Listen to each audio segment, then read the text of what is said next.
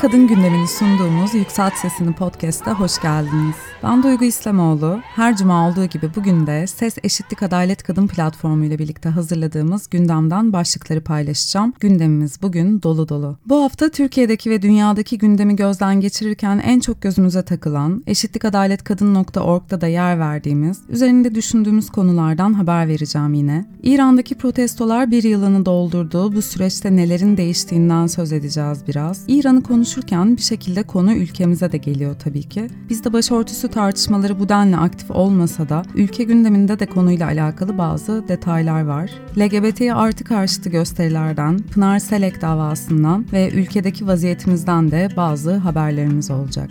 Güncel başlıkları toplumsal cinsiyet bakışıyla gözden geçirmek için dinlemeye devam edin. İran'ın başkenti Tahran'da geçtiğimiz yıl başörtüsü takmadığı için gözaltına alınan ve kısa bir süre sonra polis gözetimi altında ölen 22 yaşındaki Jinan Mahsa Amini, ülkede büyük bir toplumsal hareketin fitilini ateşlemişti. Mahsa Amini'nin ölümüyle başlayan bu hareket, başta sak kız olmak üzere İran'ın birçok şehrinde genç kadınların sokaklara dökülmesiyle de devam etti. İranlı kadınların bu özgürlük talebine Tahran yönetimi çok sert tepki gösterdi. İnsan hakları örgütleri bu protestoların bedeli olarak en az 527 kişinin öldüğünü ve yüzlerce kişinin hala gözaltında olduğunu belirtiyor. İnsan hakları aktivisti Shivan Nazar Ahari, başörtüsü zorunluluğunun artık daha fazla kişi tarafından sorgulandığına da dikkat çekmiş. Deutsche Welle'nin haberinde İran hükümetinin yeni yasaları kullanarak İslami kıyafet kurallarını daha da sıklaştırmaya çalıştığı belirtiliyor. Jina Mahsa Amine'nin trajik ölümünden bir yıl sonra zorunlu başörtüsü yasasına dair tartışmalar sürerken İran'da güvenlik önlemleri artırılmış durumda. Ahlak polisi yeniden görevde ve başörtüsü ihlallerine karşı yeni yasal düzenlemeler getiriliyor. Sosyolog Hejvin Bekali, Jina eylemlerinin İran toplumunda neleri değiştirdiğini değerlendirmiş. Biyanet'te yayınlanan haberde Bekali diyor ki, İran halkının talebi artık sadece hükümetin değişmesi değil, tam anlamıyla bir devrim. İran'da yaşanan bu dramatik olayların ve tepkilerin arka planında başörtüsü zorunluluğunun siyasal İslam'ın sembolü olduğunu ve kadınların bu sembolü reddettiğini vurgulayan Bekali, yeni yasalarla kadınların daha da fazla hak kaybına uğrayabileceğinin de altını çizmiş.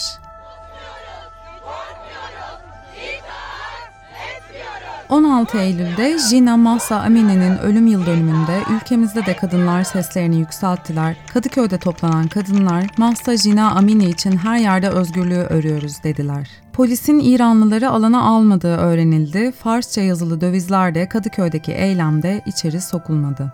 Bizim ülkemizde başörtüsü sorunu denildiğinde İran'daki gibi başörtüsü zorunluluğundan kaynaklanan zorluklar değil, başörtülü kadınların karşılaştığı sorunlar geliyor aklımıza. Akademisyen Fatma Bostan Ünsal, Gazete Duvar'ın haberinde şunları söylemişti.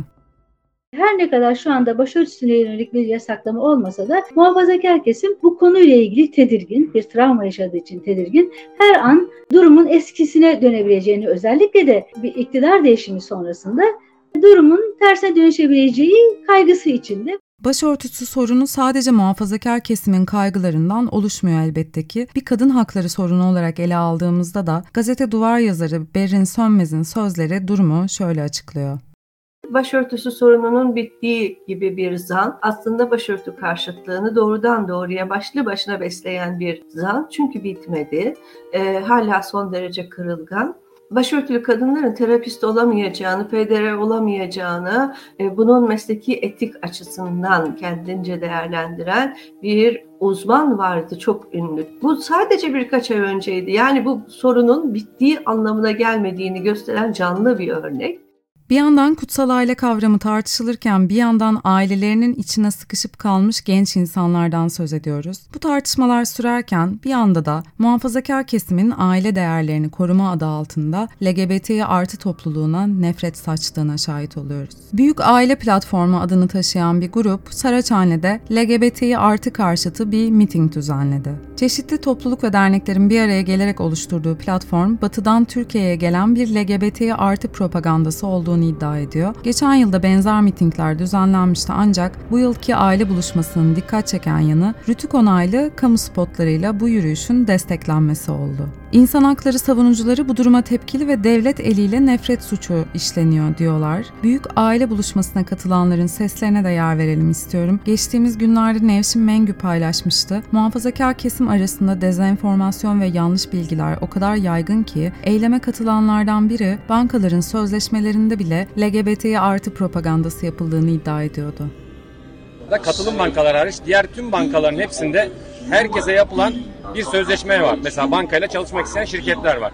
O şirketin alt taraflarında karınca doğası gibi yazılar yazılıyor. Evet. O doğa, şeylerin içerisinde, o yazıların içerisinde kesinlikle LGBT'ye karşı bir söz söyleyemezsiniz. Yani onları kötüleyemezsiniz gibi anlaşmalar imzalatılıyor. Birçok kimse bunun farkında değil. Büyük Aile Platformu'nun LGBT'ye artı karşıtı buluşması sürerken eş zamanlı olarak bir de Büyük Hayat buluşması gerçekleştirildi. Çok sayıda LGBT'ye artı örgütünün destek verdiği ve birçok uzmanın katıldığı canlı yayınlarla beslenen etkinlik online olarak on binlerce kişiye erişti. İstanbul Saraçhane'deki Büyük Aile Buluşması'na tepki olarak Büyük Hayat Buluşması Kaos G'lerin YouTube kanalında gerçekleşti. Özel bir canlı yayındı bu ve pek çok sivil toplum örgütü, gazeteci, yazar ve milletvekili de katılım gösterdi. Sevda Karaca, LGBT artı karşıtlığının toplumda nasıl bir karşılık bulduğuna dikkat çekti. Psikiyatrist Nezaket Kaya, LGBT artı olmak bir hastalık değildir, dedi. İzmir Büyükşehir Belediye Başkanı Tunç Soyer de katıldı yayına ve LGBT artılar için oluşturulan korku iklimine dikkat çekti. Ve bu canlı yayın, nefret söylemine karşı duranların bir araya gelerek gösterdiği dayanışmanın önemli bir örneği oldu. Büyük aile buluşmasındaki pankartlar LGBT artı topluluğunun aile yapısını bozduğu mesajı da taşıyordu. Büyük Hayat Buluşması yayınına katılan Listak temsilcisi Tülay Savaş konuyla ilgili Yıldız Tara şunları söyledi. Ben e, çocuğu LGBT ya da lezbiyen, gay, biseksüel şemsiyesinden biri olan bir anneyim. Aileyi yıkmak bir yana bizler yani çocuğu LGBT olan aileler çocuklarımızı yaşatmaya çalışıyoruz. Yani bu toplumda sadece yaşatmak, mutlu etmek, onların e, onurlu, iyi bir vatandaş olarak yaşamasını sağlamaya çalışıyoruz. Çünkü yani bütün aileler bunu ister zaten. E, çocuklarımız varoluşlarıyla e, bu toplumda yer alıyorlar, eşit yurttaşlar. Onları koşulsuz seviyoruz.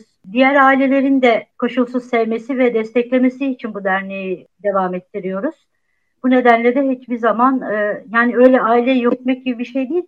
Tam tersine sevgi dolu aileleriz, iyi, güzel aileleriz diyorum.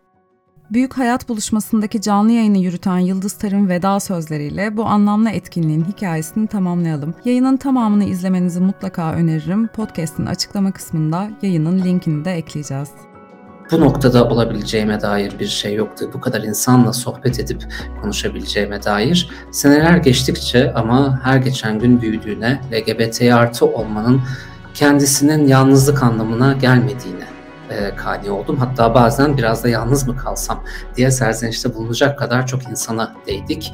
Değmeye devam ediyoruz. E, o çocuğa tekrar sesleniyorum buradan bu yayın vasıtasıyla. Ee, üzülme bir tanem senin de bir gün bayramın gelecek. Üzülmeyin bu bunyalar hepimizin bayramı gelecek ve o gün hep beraber sokaklarda da birlikte e, yürüyeceğiz. E, bu yayın e, unutacağımız bir şey olacak çünkü çok daha güzel günler, çok daha güzel şeyler yaşayacağız. Suysuz Virgin her programının sonunda peruğunu çıkarırdı. Benim bir peruğum yok o yüzden ceketimi çıkartıp sizlere beyaz tişörtümle elveda diyorum. Başka bir yayında görüşene kadar unutmayın. Her şeyden büyük hayat var ve biz hayatın ta kendisiyiz.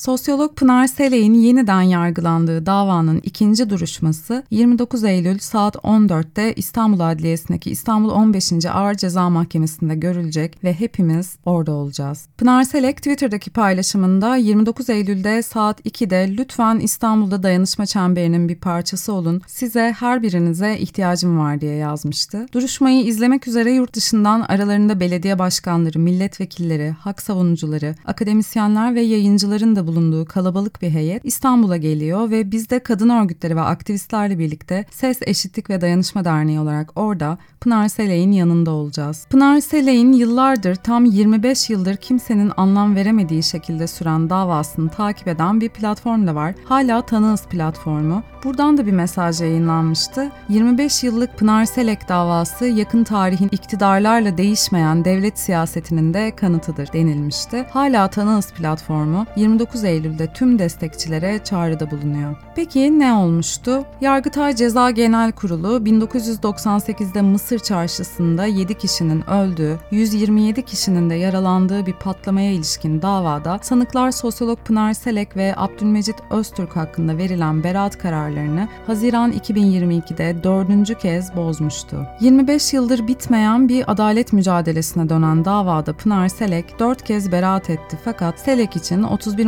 Mart'ta görülen son duruşmada gıyabi tutuklama ve Fransa'dan iadesi kararı tekrar edildi. Pınar Selek hala Fransa'da ülkesine gelemiyor ama hem orada hem de Türkiye'de onu destekleyen herkese şöyle sesleniyor.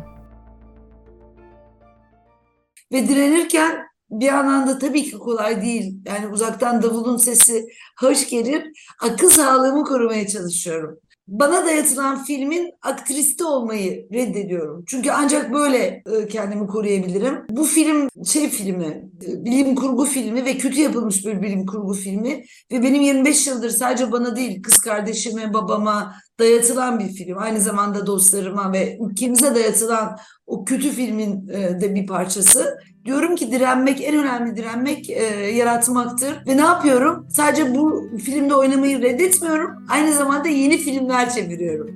e, yazılarımla, araştırmalarımla, mücadelemle. Bu da benim açımdan bir anlamda nanik yapmak anlamına geliyor bu bütün bunlara. Evet. Umarım yani sizlerle birlikte olduğumu hissettiğim sürece veya sevgimizin, dostluğumuzun, birbirimizi anlamamızın, akıl gücümüzün sınırları, mesafeleri aştığını gördüğüm sürece yaşama e, ve direnme gücünde hissediyorum. Çok teşekkür ederim hepinize. Gerçekten iyi ki varsınız.